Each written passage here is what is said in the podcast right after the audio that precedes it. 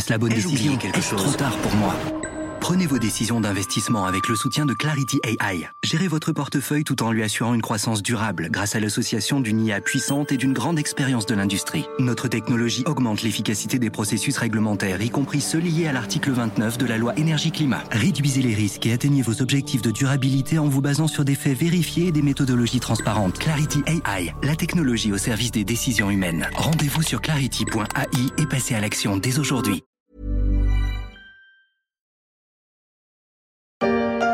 C'est pas de notre faute s'il faut cuire le pain, s'il faut des frigos pour être aux normes. euh, c'est ça. Hein. J'ai l'impression d'être le vilain petit canard. On est les, méchants. On est énergivores. Bah oui, mais bon. Ou alors je vais vendre du pain précuit. Ou les gens finiront de le cuire chez eux. Enfin, je sais pas. Le désarroi de Thierry, boulanger dans le nord de la France, interrogé par l'agence de presse Internep. Dans deux mois, j'arrête. Prévient-il un œil sur sa facture d'électricité, passée de 400 euros par mois à plus de 6 000. Le drame vécu par de nombreuses petites entreprises face à la flambée des prix de l'énergie, mais aussi des matières premières. Un défi pour les entreprises, mais aussi pour le gouvernement.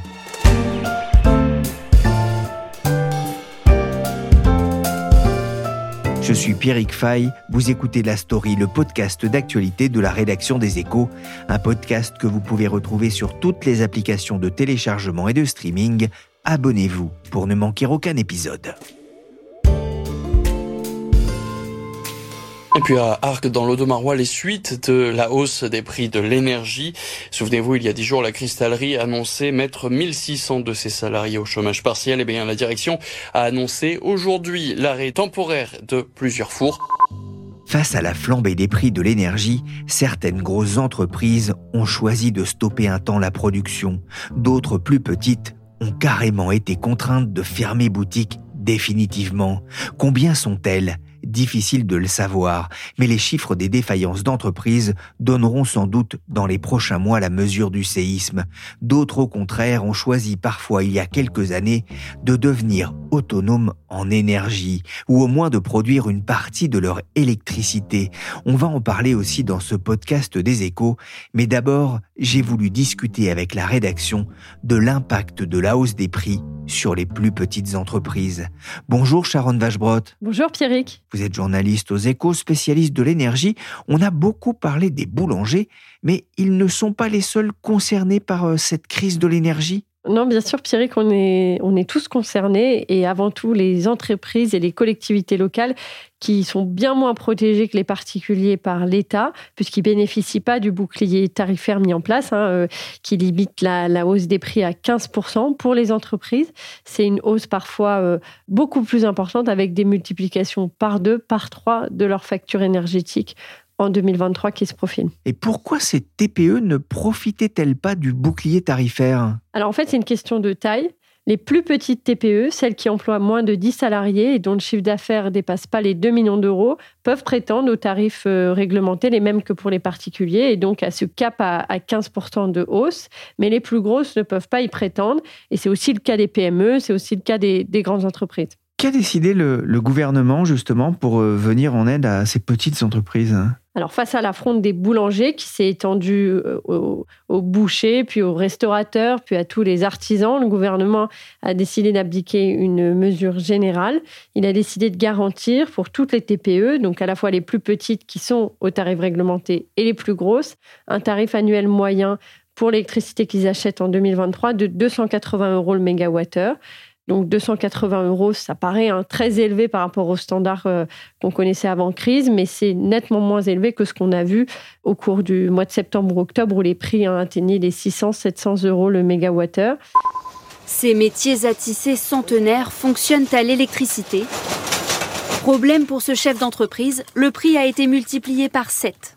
On passe d'un budget mensuel de 2000 euros jusqu'à fin 2021 à un budget qui atteint 14 000 euros sur les mois d'hiver en 2022. C'est six mois à se battre pour trouver des solutions. Des niveaux de prix qui ont fait bondir les entreprises, certaines menaçant de mettre la clé sous la porte, ou comme ce chef d'entreprise interrogé par TF1 qui a carrément choisi de quitter le réseau électrique au profit d'un groupe électrogène qui lui reviendra à 7000 euros par mois. Alors avec ce tarif proposé par le gouvernement, les TPE ne paieront pas plus de 280 euros par mégawattheure en moyenne. Sur les un peu plus de 2 millions de TPE en France, 600 000 sont exposés au prix de marché et sont donc potentiellement concernés par ce nouveau rabais. Il sera accessible aux TPE qui ont renouvelé leur contrat de fourniture d'électricité au second semestre 2022 et qui ne bénéficient pas du tarif de vente réglementaire. Ça va pas forcément être simple de savoir si on est concerné, Sharon. Comment ça va se faire? Il faudra passer par un guichet? En théorie, les entreprises n'auront rien à faire. Les TPE concernés doivent simplement se manifester auprès de leurs fournisseurs, Engie, Total, EDF et, autres. Donc, ils doivent expliquer qu'ils sont potentiellement concernés par ce plafonnement à 280 euros. Et c'est leur fournisseur qui va leur fournir cette aide, voilà, qui va leur, euh, leur reverser quelque part euh, l'aide qui sera fournie euh, soit par une extension du mécanisme d'aide via le bouclier, soit par une extension du mécanisme que le gouvernement a appelé amortisseur énergie. voilà, en résumé, hein, c'est une subvention sur le tarif payé par la TPE. Il n'est pas normal qu'il y ait des gens qui fassent des très gros profits dans un moment où on utilise quand même l'argent du contribuable pour aider euh, les plus petits à résister. Emmanuel Macron a explicitement mis en cause les fournisseurs d'énergie. C'était lors de la traditionnelle cérémonie de la galette de l'épiphanie à l'Élysée. Il a fustigé les contrats au prix excessif pour nos bouchers, nos artisans, pour l'ensemble de nos très petites entreprises. Ça veut dire que le gouvernement a dû tirer euh, l'oreille des producteurs? Oui, c'est comme ça que ça s'est passé. Alors en fait, les producteurs et les fournisseurs, parce que c'est différent, hein. il y a des producteurs qui fournissent de l'énergie, c'est-à-dire qu'ils fournissent des contrats d'approvisionnement, mais ils produisent aussi de l'électricité, et on a des fournisseurs qui ne produisent pas d'énergie, qui vont l'acheter sur les marchés. Ils sont vus un petit peu comme les profiteurs de crise, euh, euh, voilà, ceux qui se font euh, beaucoup d'argent sur le dos des entreprises. Et c'est un petit peu là-dessus qu'a surfé le, gouvernement ces dernières semaines. En réalité, la situation, elle est un peu plus contrastée parce que les, les producteurs peuvent avoir des marges extrêmement conséquentes parce que, Pierrick, si vous avez un, champ d'éoliennes, son coût de fonctionnement n'aura pas varié d'un iota depuis le début de la crise et pourtant il va vous rapporter beaucoup plus d'argent. Et là, il y a une quelque part qui pourrait atterrir dans vos poches, hein, Pierrick. J'aurais dû, dû construire des éoliennes dans mon jardin, je le savais. Mais si vous êtes un simple euh, fournisseur, que vous allez euh, acheter de l'énergie sur les marchés et la revendre de l'autre côté, la marge est peut-être bien plus restreinte puisque les prix ont explosé également pour les fournisseurs. Et donc là, c'est un petit peu moins vrai de les présenter comme des, profiteurs de crise. Voilà.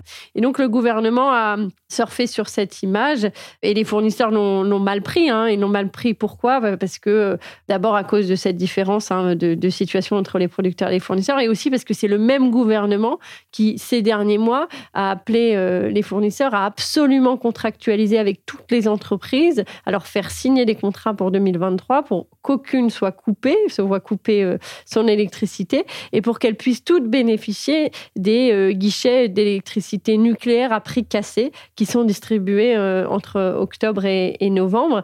Et donc, en fait, les fournisseurs disent l'État a bon dos de maintenant nous dire voilà les prix que vous avez vous avez donnés aux, entreprises sont trop élevés puisque c'est lui qui nous a dit de contractualiser au moment où les marchés ont explosé. Voilà, donc c'est euh, une situation euh, un petit peu ubuesque. et ils ont surtout euh, peur finalement qu'il y ait un effet de, contagion dans, les demandes. Après les boulangers, bah, ça sera les, charcutiers, les traiteurs, les coiffeurs. Oui, tout à fait. Et ça a déjà commencé, Pierrick, puisque on a les PME, les, les associations de PME qui ont fait des demandes en ce sens pour bénéficier également de ces aides. Alors pour l'instant, ils n'auront pas eu gain de cause. Pour l'instant, c'est une fin de non-recevoir de la part du gouvernement qui a peur de voir la note exploser. Hein.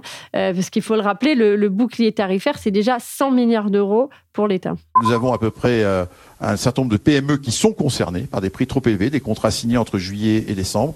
Et nous allons leur proposer, elles également, de pouvoir renégocier un contrat qui sera de l'ordre du prix que vous venez de citer, de 280 euros de mégawattheure. Donc on va proposer aux, aux clients PME de Total Energy d'avoir un prix équivalent au TPE, parce que je constate, c'est un effort de ma part. Total Energy, un petit acteur du secteur de l'électricité, va faire un geste en faveur des PME, annonce mercredi à Davos de son patron Patrick Pouyanné sur BFM Business. Environ 6000 PME vont pouvoir renégocier les prix. Ça m'amène à cette question importante que vous posiez. Qui va payer la note de ce nouveau bouclier tarifaire pour les TPE alors c'est une très bonne question, Pierrick, et elle n'est pas encore tranchée. J'ai vu un fournisseur hier qui me disait que le débat est encore en cours avec euh, les services euh, de l'État.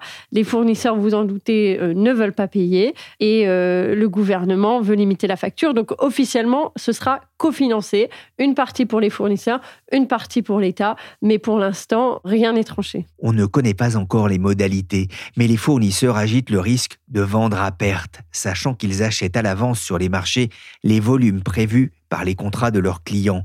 Et pour eux, il ne sera pas possible de renégocier les contrats passés en septembre-octobre lorsque les prix de l'énergie crevaient les plafonds. Macron nous fait une crise énergétique, prévoir 19 pour le chauffage quand il va faire un petit peu froid et puis baisser un peu la clim quand on a chaud et qu'on transpire. Macron nous fait une crise énergétique. La crise énergétique de M. Sébi sur l'ère du zizi de Pierre Perret, oh, je m'y attendais pas. Sharon, cette crispation autour des TPE et des prix de l'énergie intervient à un moment où la France est en passe de redevenir exportateur d'électricité? Oui, alors euh, c'est le plus frustrant, surtout pour les entreprises hein, qui voient les cours de l'électricité euh, s'effondrer. On est euh, désormais autour des 200 euros le, le mégawattheure sur les marchés à terme, contre un niveau d'à peu près 600 euros en septembre-octobre. Et euh, alors la raison, elle est simple, hein, le nucléaire est de retour. On a euh, près de 44 réacteurs qui tournent aujourd'hui et qui produisent de l'électricité. On a des éoliennes qui tournent avec des vents très forts et on a surtout une météo assez clémente. Bon là, il commence à refaire froid, mais ces dernières semaines, on a eu une température extrêmement élevée pour un mois de janvier et ça contribue à faire chuter les prix. Et ça permet à la France d'exporter à nouveau son électricité nucléaire.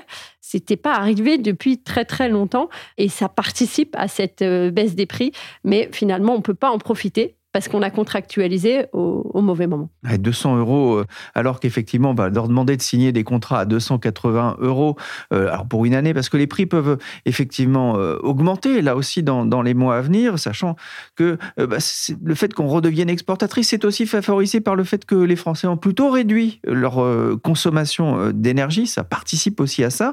Un dernier mot, Sharon, l'État a entamé le processus de nationalisation d'EDF. Est-ce que ça, ça peut favoriser sa stratégie en matière de plafonnement des prix, d'être finalement le grand maître à la maison? Alors, comme ça, ça a l'air simple, mais en réalité, la nationalisation d'EDF change très peu de, choses pour l'État en matière de, plafonnement des prix. L'État régule déjà hein, les prix de vente de l'électricité. C'est via ces fameux tarifs euh, régulés de, vente qui existaient pour les entreprises qui ont été supprimés à la demande de la Commission européenne et qui existent encore pour les particuliers. Et la suppression hein, de ce tarif n'est pas du tout prévue.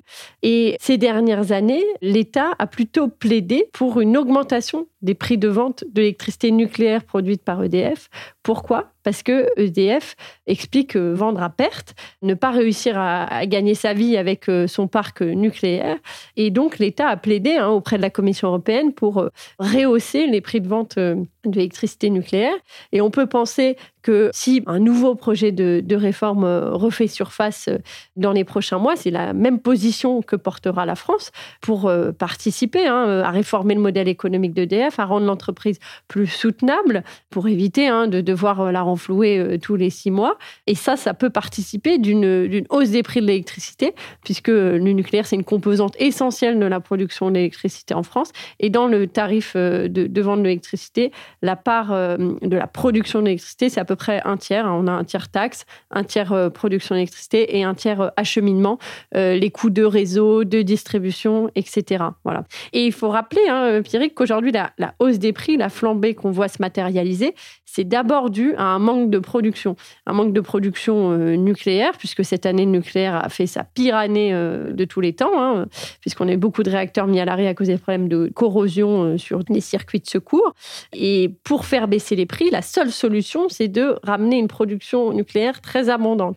Et on peut penser hein, que l'État, avec 84% du capital, ce qu'il a jusqu'à présent, bah, il avait déjà les moyens d'agir hein, sur la stratégie de l'entreprise, sur ses choix industriels et qu'avec 100%, ça ne changera pas foncièrement la donne. Voilà, le problème, il est industriel. Il faut que, industriellement, les lignes bougent.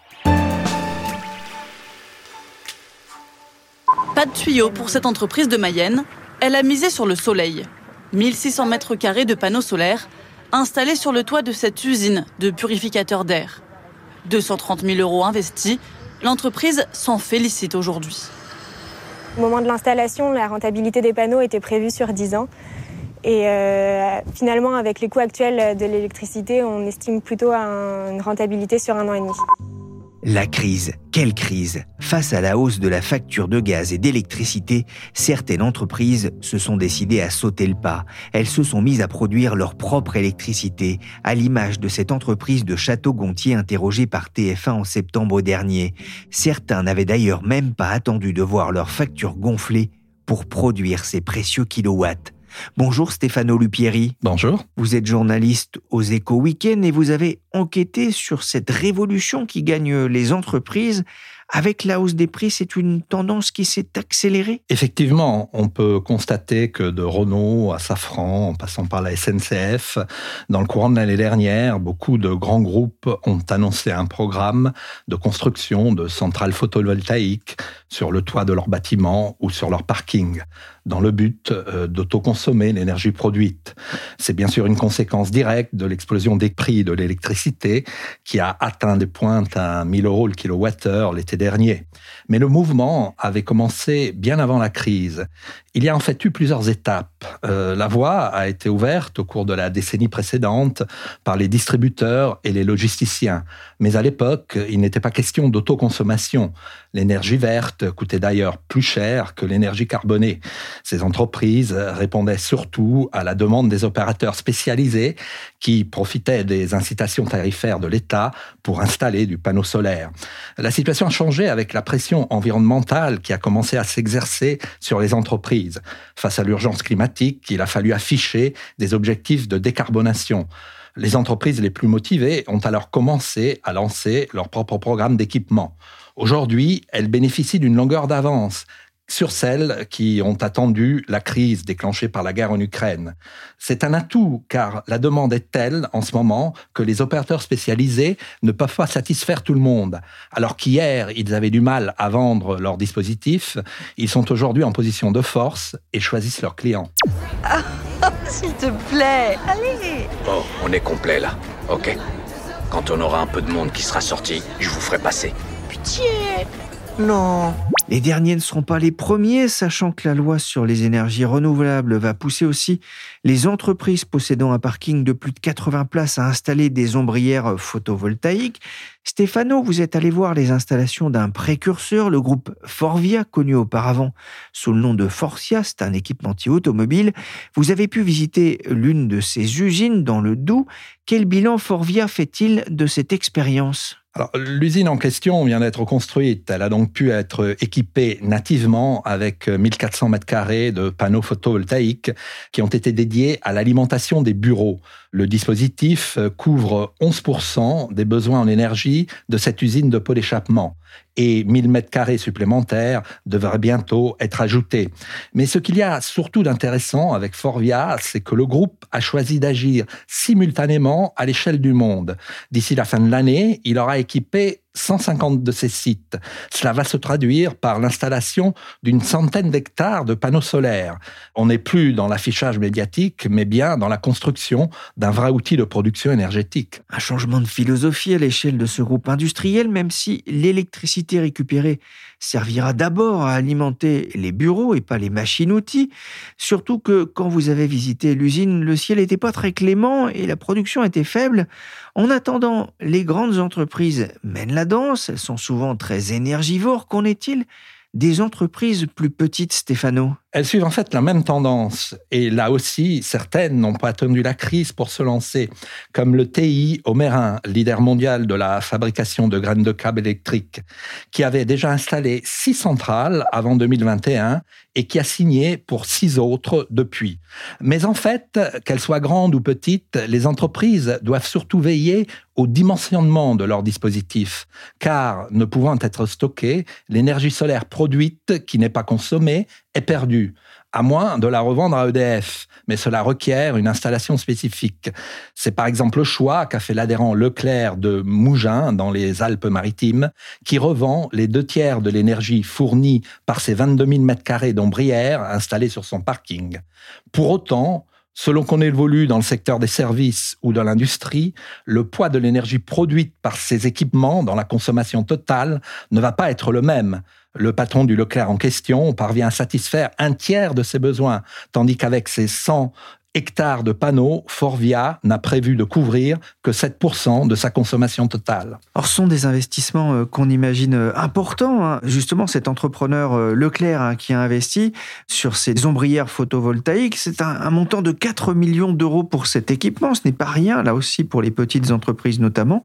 Financièrement, est-ce qu'elles s'y retrouvent Alors, sans que ce soit une règle, beaucoup de grandes entreprises préfèrent déléguer l'investissement à un opérateur spécialisé et signer avec lui un contrat de fourniture, à des tarifs évidemment plus avantageux que ceux du marché, sans compter qu'en autoconsommation, il n'y a ni de taxes ni de frais de transport à payer. Paradoxalement, ce sont les plus petites entreprises qui optent plus volontiers pour un investissement en propre. Sans doute la volonté de rester maître chez elles en gardant la propriété des équipements. Vous le disiez, la de Claire de Mougins n'a pas hésité à investir 4 millions d'euros dans son dispositif. Le PDG de Merin a fait le même choix. La hausse des prix de l'électricité va lui permettre d'amortir ses installations lancées après la crise deux fois plus vite que celles qu'il avait mis en route avant. Un dernier mot, euh, Stéphano. Ce qu'on comprend aujourd'hui en lisant votre reportage dans les éco-weekends, c'est que la question de l'accès à l'énergie est devenue stratégique pour les entreprises. Sans aucun doute. De fait, c'est un sujet qui est désormais traité par les COMEX. L'objectif étant de sécuriser au moins une partie de l'approvisionnement en se donnant de la visibilité sur les coûts. Euh, les directions générales ont intégré que le temps de l'énergie facile et relativement peu cher était révolu et qu'il fallait apprendre à jouer sur tous les leviers. D'ailleurs, en plus des centrales installées sur leur propre site, les grands groupes cherchent aussi à multiplier les contrats de fourniture spécifiques, les Power Purchase Agreements, comme on les appelle, qui sont adossés à de nouveaux champs solaires ou éoliens développés par des énergéticiens, avec des prix garantis sur le long terme. Mais là aussi, la demande est désormais supérieure à l'offre. Les entreprises regardent également de plus en plus vers des nouvelles sources d'énergie, comme la géothermie, qui passe par des réseaux de chaleur urbain, voire l'hydrogène qui commence à décoller. Dans quelque temps, elles pourront peut-être aussi avoir recours à l'échelle d'une zone d'activité, à des mini-réacteurs nucléaires, comme ceux euh, sur lesquels travaille la start-up française Jimmy. On le voit, pour les entreprises, cette tendance aux allures de petites révolutions consistant à produire une partie de son énergie ne fait vraiment que commencer. Merci Stéphano Lupieri, journaliste aux Échos Weekend et merci Sharon Vachebrot, spécialiste de l'énergie aux Échos. Cet épisode de la story a été réalisé par Willy Gann, chargé de production et d'édition Michel Varnet.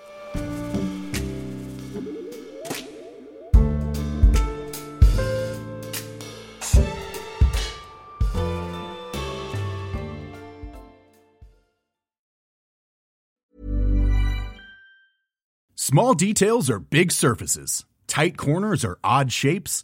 Flat, rounded, textured, or tall. Whatever your next project, there's a spray paint pattern that's just right.